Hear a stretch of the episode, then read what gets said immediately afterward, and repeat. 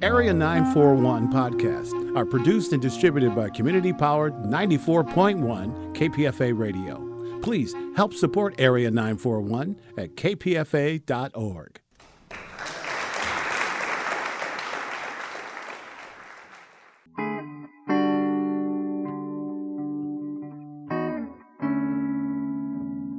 This is the Area 941 Radio Wolinsky podcast. I'm Richard Wolinsky, and we're talking about books, about theater, about film, about television, and from time to time, even about KPFA, Pacifica Radio.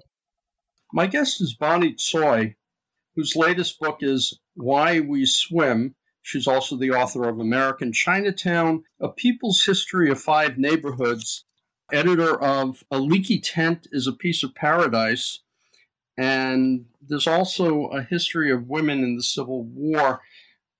Bonnie Tsui also writes for the New York Times Magazine, San Francisco Chronicle, The Atlantic, Wired, several other publications, and she is a swimmer. This is the first book in 10 years. What made you think about writing a book about kind of the history of swimming? Well, first of all, thanks, Richard, for having me on. I wanted to write a book about swimming because I realized that it's played such a, a big role in my life and a background role for a long time. Um, but then, sort of lately, it's become to the forefront as just something that I realize is something that I need every day. You know, it's like the daily tonic of getting in the water and finding some meditation and peace and, and exercise and immersion in this pretty noisy world of ours. And my parents you know, they met in a swimming pool in Hong Kong. My dad was a lifeguard, and and then my brother and I consequently joined the swim team, became lifeguards ourselves, and we just kind of had a, you know, our family history is is around water. Growing up on on Long Island in New York and on the beaches there, Jones Beach, and the public pools and swim teams there, you know, over the years, having swimming be this, you know, this essential thing that I, I used to keep sane. And I kind of wanted to investigate how, you know, there's so many books about running, right? So we, there, so many of us recognize running as a thing that keeps us sane. And for me, it's not on land, it's in water. And I wanted to write a book that honored that for us swimmers out there when you first began, I mean, had there been essays that you'd written about swimming that you could kind of go back to and, you know, kind of examine, okay, this is what I have. Where do I need to go from here? Yeah, you know, I noticed that over the years, you know, so I've been a journalist, a freelance journalist for many years now, and I would, every once in a while, I would write a piece about swimming, you know, whether it was a favorite lake. Uh, my husband and I, our special place is Lake George. It's a place that we got married, and it was a place that is strong in his family history with his grandparents meeting and getting married there, and then his parents meeting, and getting married there, and then us spending a lot of time early in our relationship. So, you know, I noticed that every time I'd write a piece that was, you know, an homage to a place or an homage to swimming as, you know, something that is really special to me, I would get these wonderful letters from people. And I realized that you know, this is something that people wanted to get more of. And I thought, okay, so maybe there is an audience for the swimming book. And how can I make that, you know, something different from what the world has seen? In that regard, at what point did you start? Did you start with Iceland? Did you start with a history of swimming? I'm talking about how you researched before you even sat down and wrote anything. Right. Yeah. You know, I thought about this book for years and years. So I wrote a piece about six years ago for the New York Times Sunday Review, and it was about how swimming is the last refuge from connectivity. You know, that was the piece that kind of kicked this whole thing off because I got such an avalanche of mail about it that I thought, what structure should it take? How can I present this that it, you know, like I said, in a way that's different? And I started collecting all these stories. People started telling me stories about, you know, survival stories and just like extraordinary swim stories of people who who swim in crazy places, but also these very personal histories. And I realized that I wanted to have a way to include all of those things. And so I started collecting all these stories and just really interesting bits of history. So really it was, you know, a few years of just kind of putting these things into a file and kind of every once in a while looking at it and maybe jotting down a few notes or writing a little bit of it. And then, you know, I started to show it to friends I trusted to kind of inquire about how can we present this in a way that makes sense. It's not just a big mess about, you know, the idea of swimming. I settled upon this question of why we swim. Why we swim is the title of the book. And the way the book is structured is five different ways we can answer that question. It starts with survival and then runs through, you know, health and community, competition, and flow. And that's why you didn't cover certain areas like scuba, for instance, or snorkeling, or even water sports like water skiing because it didn't fit within those that structure. Yeah, you know, and those things are certainly related. Swimming plays such a supporting role in so many sports, so many water sports, but you know, I wanted to focus on the thing itself. You go into a history of swimming, and that seems to go back well to Roman times, but also perhaps to a lake in the Sahara. Yeah, the thing that I kind of mentioned in the book is that the problem with a wake is that it disappears, right? So trying to track human history with swimming in the water is, you know, it doesn't stick around. And so I had to come at this from an oblique angle. I like to think about that way because what is the first evidence really of human swimming? And earliest record of people swimming is cave paintings in the middle of the Sahara. And so they, it's called the Cave of Swimmers, and it's um, these drawings of people breaststroking up the walls of a cave. And they're dated as far back as 10,000 years ago. And they were discovered by this Hungarian um, explorer named Laszlo Almásy.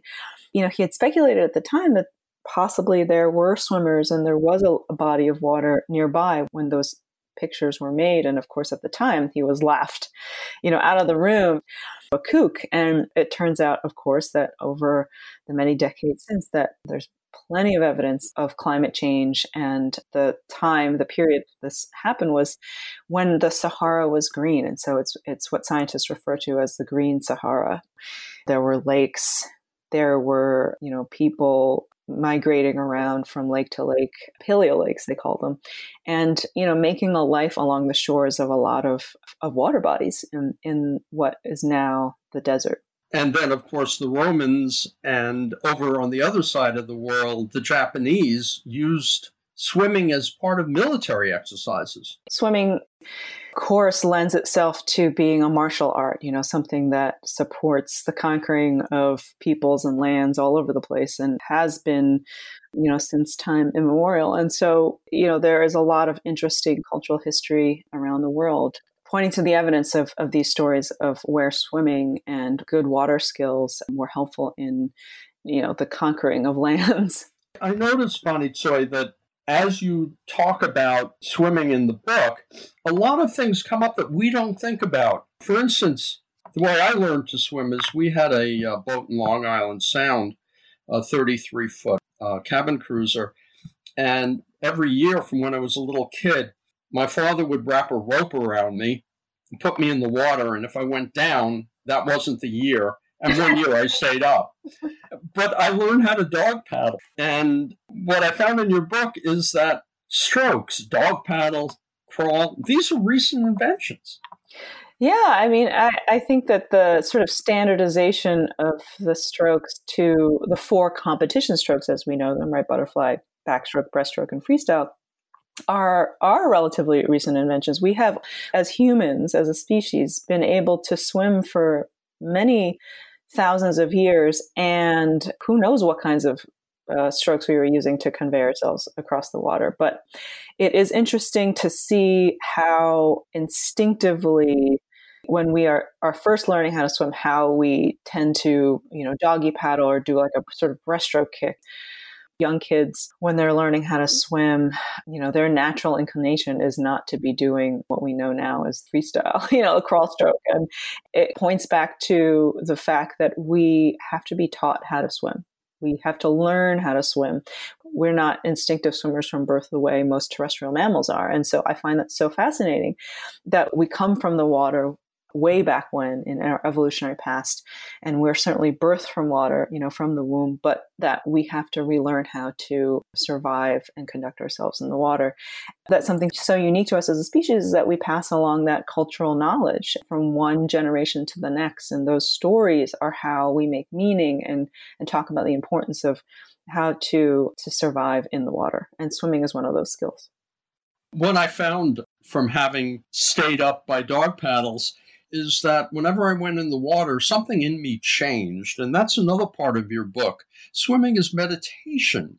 What was so wonderful about researching this book is finding out all the ways that we respond psychologically, physiologically to the water, that our brains that our brains respond to water in certain ways that that that we're wired to do so that our uh, alpha wave activity goes up you know those are the brain waves that are associated with relaxation and calm and creativity and that the sound of water the sight of water and then immersion um, does something to our bodies you know that we we have like these um, mammalian reflexes dive reflexes you know once we immerse ourselves in water. And that's something that we can't really control you know that we we're attracted and pulled to the water in ways that we are only just beginning to understand. During this pandemic have you been in the water in San Francisco Bay? I have. You know, we're lucky enough here in Northern California to still be able to get in the water into the bay. And so I've been swimming in the bay a few times a week and, you know, getting out to surf in the Pacific when the conditions are right. And so I feel like even though it's not the same routine that I'm used to, you know, I actually, uh, my routine, normal routine is to get into the Albany pool in the mornings, you know, several times a week, four days a week usually, and kind of filling out the rest, surfing or, or swimming in open water. And I just feel very fortunate that I can still get into the water, but it's a different thing. It's a different thing to be in open water than it is to be in a pool. You have to be so much more present. You have to be attendant to the dangers and the risks in those waters. And so that's also part of like what I explore in the book, which is this tension between, you know, swimming and drowning and life and death that I think is really a unique one to the sport that we're always kind of aware that we don't quite belong, but we want to belong. The bay is very cold, though. yeah, well, it's all relative, right? Actually, lately it's been like, you know, 60 or so, which is balmy for here.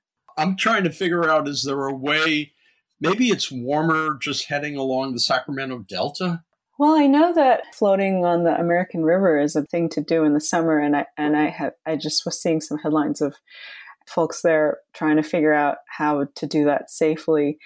You know, and it is a weird time for us. It's a weird time for trying to figure out how to get in waters around us safely. It's, you know, it's getting on summer and people are really desperate to jump in somewhere, you know, all across, you know, the country and around the world is just something that we all, again, are craving. And so it's a weird time um, certainly to try to manage all of these desires.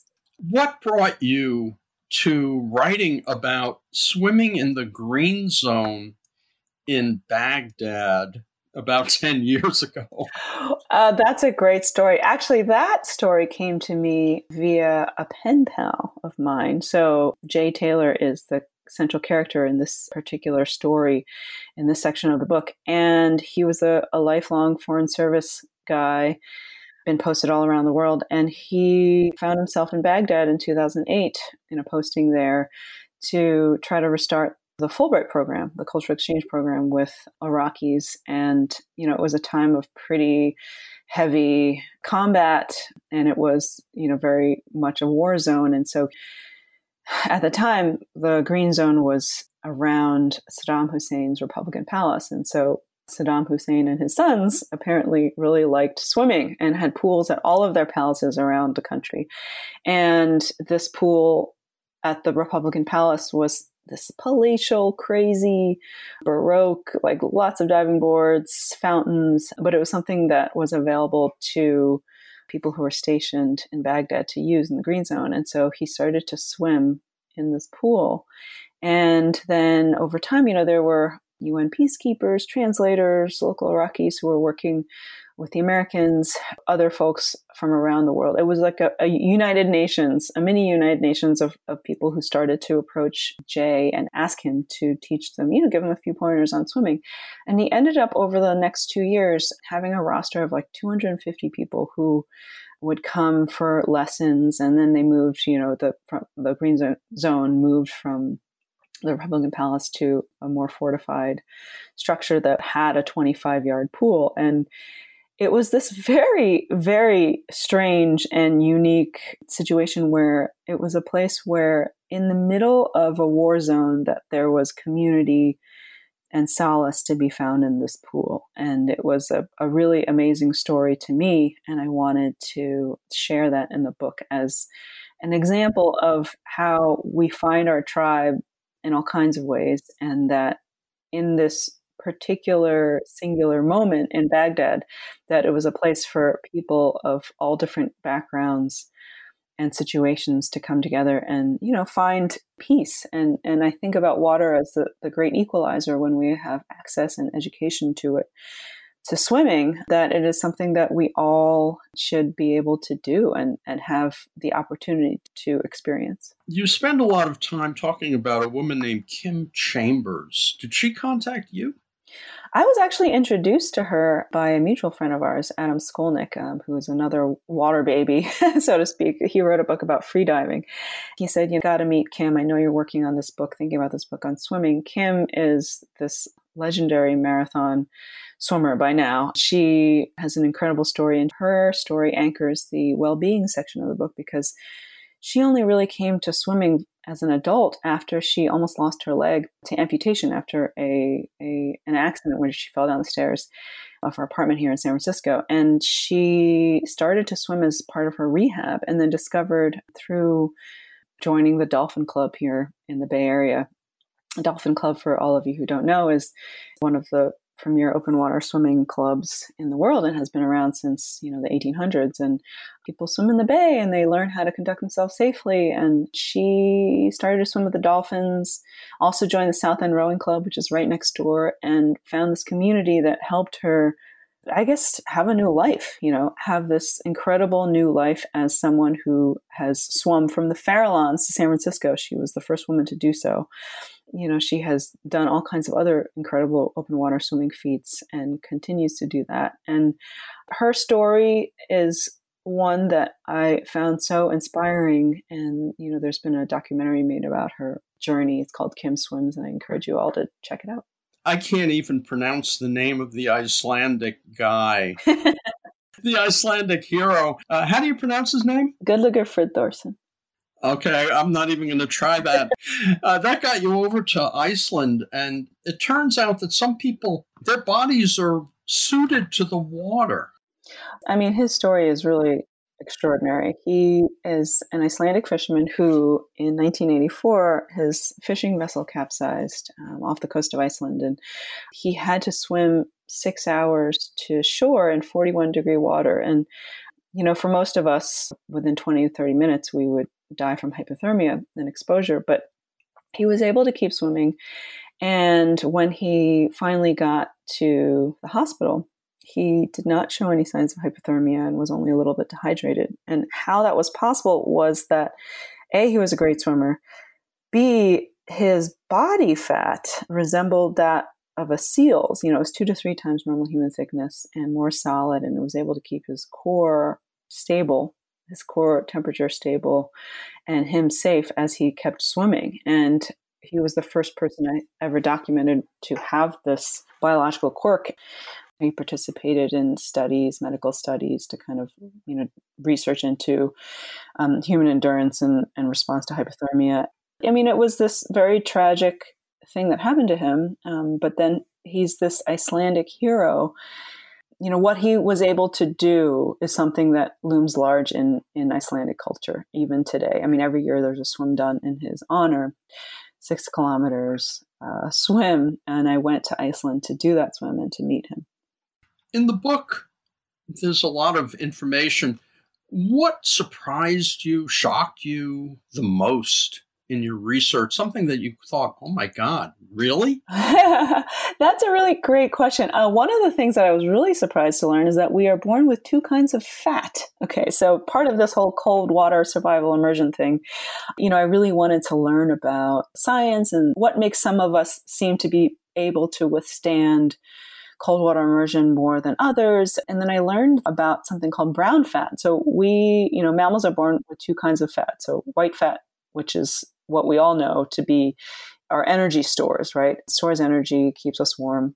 And brown fat is a different kind of fat that instead of storing energy, it, it burns it. It creates heat energy. And so, you know, we're born with only a certain amount of it, and then it starts to kind of disappear as we get older. Babies have a lot of brown fat. They don't have enough muscle tone to shiver when they're cold to keep warm, and so their brown fat keeps them warm. What I found was that over the course of your lifetime, you can sort of brown white fat in different ways with exercise and cold exposure is one of the ways to do it. There's also really interesting research into how capsaicin, you know, in what's in in like sort of spicy pepper, cayenne pepper can actually also brown white fat and turn it into what's called beige fat. And so it's just like a really interesting rabbit hole to dive down into uh, how our bodies have strange ways of adapting and responding to the environment. And so that is a really interesting section of the book about health and you know what we always have seen to be as like the water cure. There's some like basis in like why the water feels so good to us and also that it has health benefits that are interesting to explore. And i just really loved getting a little bit into the nitty gritty of that. Bonnie tsui you were born in queens did you live as a little kid in, in Flushing? I was born in Flushing, and then we moved when I was school age to Long Island. Um, that's sort of where I went to school. But my family was all in scattered through like Queens and New York's Chinatown. That's sort of the, the doorway of my family into America. What prompted you to become a writer? I mean, had you always been writing as a kid? Or? I did. You know, I always dreamed of stories. I, I would make little books of, of stories and, and with drawings. My dad is an artist, and so I grew up in his studio, downstairs studio. And so we were immersed in this like pretty creative life. And so I, I, I knew I wanted to be either an artist, a visual artist, or a writer. And, and that kind of like shook out in college where I discovered the you know the joys of like creative nonfiction. I, I realized that like nonfiction journalism could be you could apply some of the the same creative techniques of fiction to tell a really great true story and to animate that story and give it power. And so I think that's something that I've always tried really hard to do in my journalism. Was it Hunter Thompson? Was it Truman Capote? I'm not a gonzo journalist. I am, a, I am, however, a participatory journalist. I would say, and I think that this book certainly reflects that. What books did you read that put you on that course? I had a really wonderful instructor in college named Natalie Kusz, and she wrote this memoir called Road Song, and it was about growing up in Alaska. And she was just this really wonderful teacher in story. Everything that we read in that class was true. But, you know, the lens through which you told a story could change the way the reader interpreted it. And that was a really interesting lesson in perspective and point of view and just how you can weight certain aspects of a story to yeah, to give it power, to give it resonance, to make it connect to a reader. Your first book was uh, this history of women in the Civil War? Yes, I was at the time a young reporter toiling at Advertising Age, which is the trade magazine of the advertising world and business. It was my first real writing job. I had worked at um, an adventure travel magazine before that, but it was my first like full time like reporting job, and I was learning how to you know, cover media and all that. And I was looking for, I guess I was looking for the creative outlet. And I had written this paper in college on women soldiers in the Civil War and just loved that topic and that experience of doing that, digging the archives. And I was studying under just amazing historians. And I dug it out and I knew that there was a small historical press looking for new books. And I wrote a book about women soldiers in the Civil War She Went to the Field. well, it sounds like your second book was a little bit more to your like. American Chinatown, A People's History of Five Neighborhoods that's in five major cities. Did someone approach you? Did you figure this book hasn't been written and I need to write it? That's exactly right. I wanted to write a book about these neighborhoods, but also about the idea of the neighborhood in the American imagination and how the sort of story and mythology around Chinatowns in the United States contrasted against the reality of the lived experience of, of different generations of Chinese and Chinese Americans in those neighborhoods. And uh, again, like I mentioned before, my family history came through both my father and my, my mother's families came through New York and San Francisco's Chinatowns, and I wanted to talk about you know three different generations in each neighborhood. So New York Chinatowns, San Francisco Chinatown, and then also Los Angeles, Honolulu, and Las Vegas Chinatown as as the sort of like a new model of what a Chinatown was, like how that it didn't grow from the sort of residential community. It was sort of built as a business and then the residential community sprang up around it. And so I had a wonderful time writing about this because it gave me a reason to investigate my own family history. You know, and hear stories from from my grandparents and from my parents and other relatives and, and other people in the community. They don't get to share that story and tell it very often. And so it was something that I wanted to do them the honor of, of doing. Bonnie Tsui, your most recent pieces, there was an article very recently in San Francisco Chronicle about attacks on Asians due to the xenophobia coming out of Washington. And this is continuing now. There was actually something I was just turning on television just before we got on here. Increase of attacks on Asian Americans like up 20% do you see a trend here, or is this something that has to do with, again, the um, monsters coming out of Washington? You know, I think that the increase in xenophobia and uh, negative feeling towards and racism towards Asian Americans specifically, but just towards all people of color, immigrants, people who are perceived as other, perceived as immigrants. I think that this recent uptick in that happening does have a, a specific relationship to the pandemic and the political reality of our country today. But I also feel like it is exposing what has always been there in sort of the history of this country and has sort of lain dormant for a while it is useful to remember that in the history of America that it's a country of immigrants and yet every successive wave of immigrants has experienced this vitriolic xenophobia, violence, racism, and that it is a story that is really as old as this country and it continues today. And so we have to reckon with that and we can't really make it go away until we really face that in a in a very specific and obvious way. Hong Kong is exploding. Uh, do you have any connection down there? Or I do. Not? My father's family, my uncle and my cousins there in Hong Kong, and a lot of other relatives. Um, my father actually lives in Guangzhou, and so he's in mainland China as well. And so now, and it's a really contentious time. I'm I've been watching it very closely, and I'm anxious about seeing what happens. But there's it's sort of like it's one of many many things right now that are causing anxiety. It seems to me that every day it, it becomes harder to even turn on the news because everything from Hong Kong to the coronavirus to Trump is just so absolutely depressing. One thing to get out of the depression for a second you have a bunch of essays and links to essays on your webpage. I found one of them fascinating, which is the history of Chinese chicken salad, which isn't Chinese at all. Uh, how did you get to that one?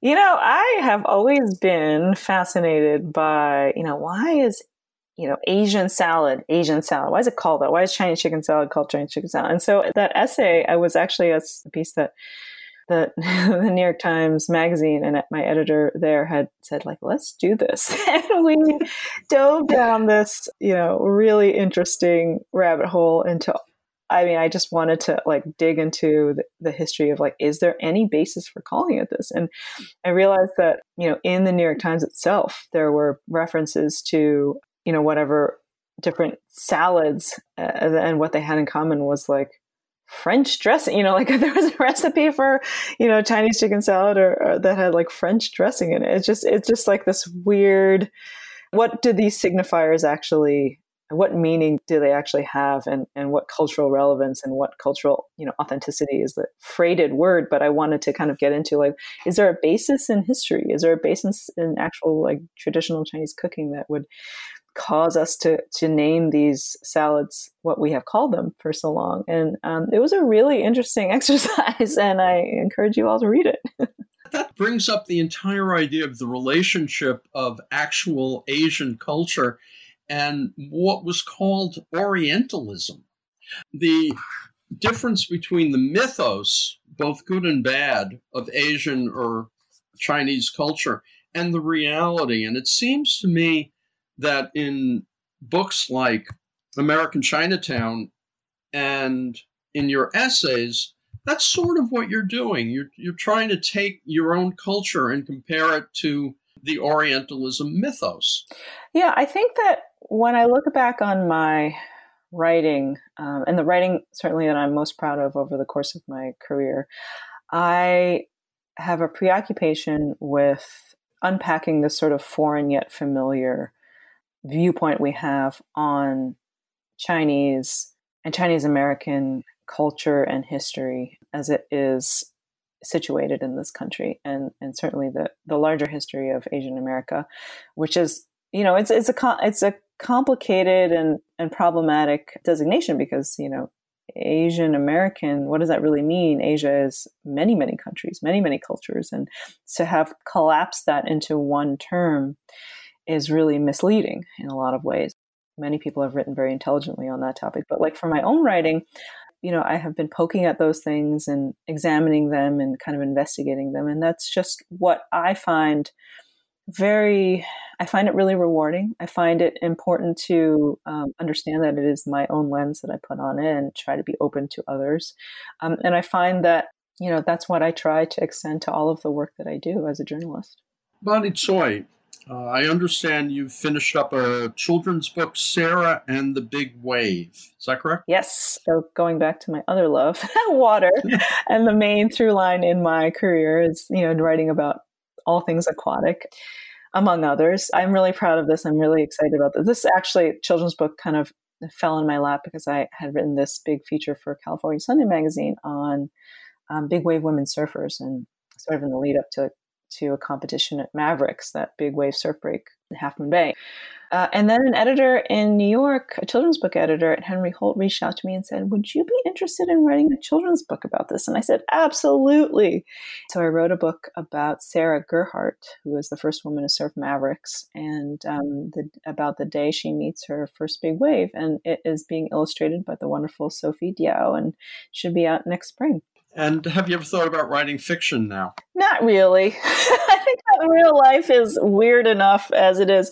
But, you know, um, I do love reading fiction, and that's basically when it comes to books. I read a ton of fiction, a ton of novels, and so I'm a great appreciator of all of the words out there. Have you started working on another book? I have, but I can't tell you about it yet. It's early on. Yeah, yeah, I'm just thinking about it. Do you have any essays coming out in the next couple months? I do, but I'm still also working on and thinking about them. So um, you'll have to stay tuned. You've been listening to an interview with Bonnie Tsui, whose latest book is Why We Swim. Feedback on this and other Radio Wolinsky podcasts is appreciated. You can write to bookwaves at hotmail.com. You can listen to other interviews either as Radio Wolinsky podcasts or in the archives pages of bookwaves.com. Until next time, I'm Richard Wolinsky on the Area 941 Radio Wolinsky podcast.